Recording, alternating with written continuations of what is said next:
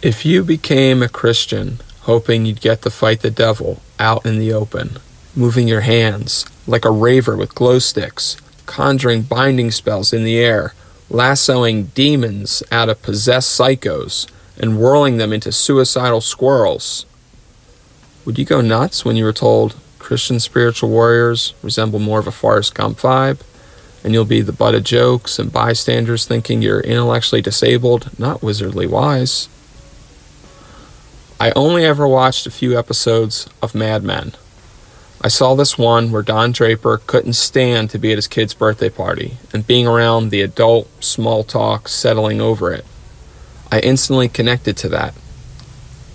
After John the Baptist went into the Jordan and began baptizing, and taking a verbal flamethrower to the influencers of his day, could he ever come out of the river and ask someone drying off, By the way, you and the missus and little Timmy, can you all make it to Jenny's birthday party next week? We need a head count for the size of the cake.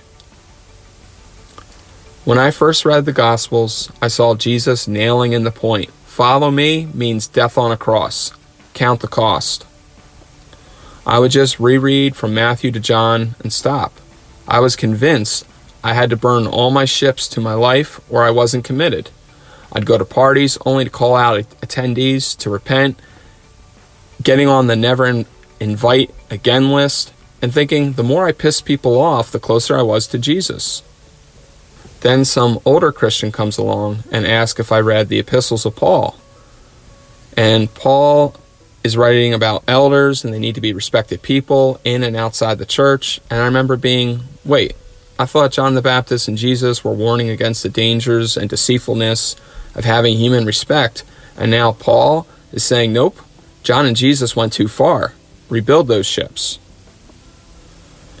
Is it when you first become born again and you die to your old way? It's okay to have the baptism of fire and burn all your old ships your old way of navigating. But if you're not killed immediately, like the one thief on the cross, within your first days of conversion, like the majority of Christians throughout time, and you need to eat, is Paul saying when you rebuild your ships, it's important to take care of how you do so onlookers can't say, ah, it's shoddy work, or that person's a cheat and bad to do business with. When I was torturing my old life, and the respectables were maybe saying, turn it down a few notches, would they be happy to see me eat hum- humble pie and go, you guys were right. I should have focused more on my finances and worldly stability so my testimony would be more grounded.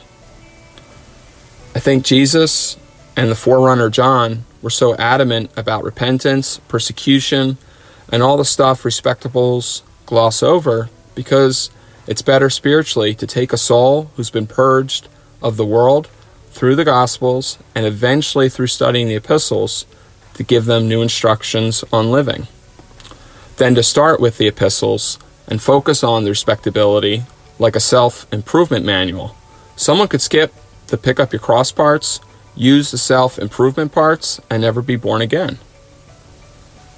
I think there are parts of Paul that are more easily digestible for someone dead in their sins to find the worldly wisdom in being a respectable person in the community, parse out the rest, than the extreme, stark sayings of Christ that almost everything you naturally think is upside down of how it should be.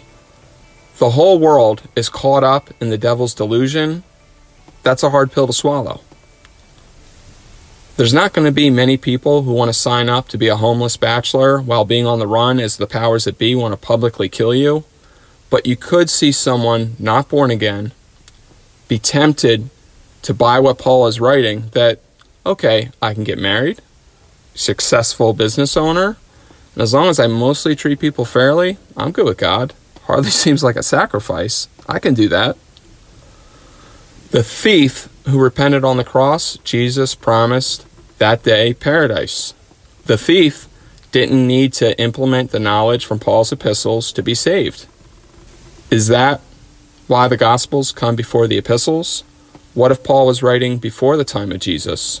Why did Paul come after?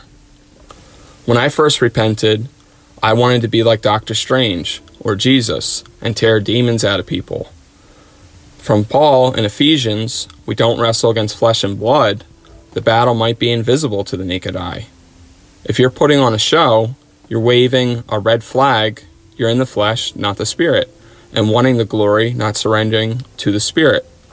Peter wrote, Not everything Paul says is easy to understand.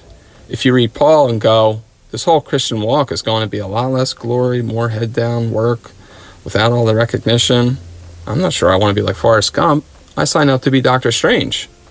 In Corinthians, Paul says he preached not like a guru, but plainly. Is that not saying when I came, I walked and talked like Forrest Gump? How many people get to that part and go, oh, that's disappointing? In Paul's life, he was beaten, chased on the run from death. He worked hard. He didn't do it for fame or fortune. He played down his intellect and only whipped it out with the intellectually arrogant, not used it as a first strike calling card.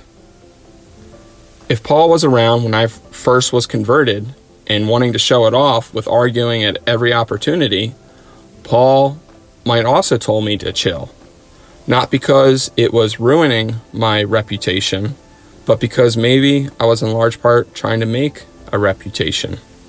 Joseph, the son of Jacob, had the dream of everyone in his family bowing down to him, and then his brothers sold him into slavery, and he had to keep the faith, betrayal after betrayal, working away in the prison, not becoming bitter, being forgotten by the world, but not forgetting his faith.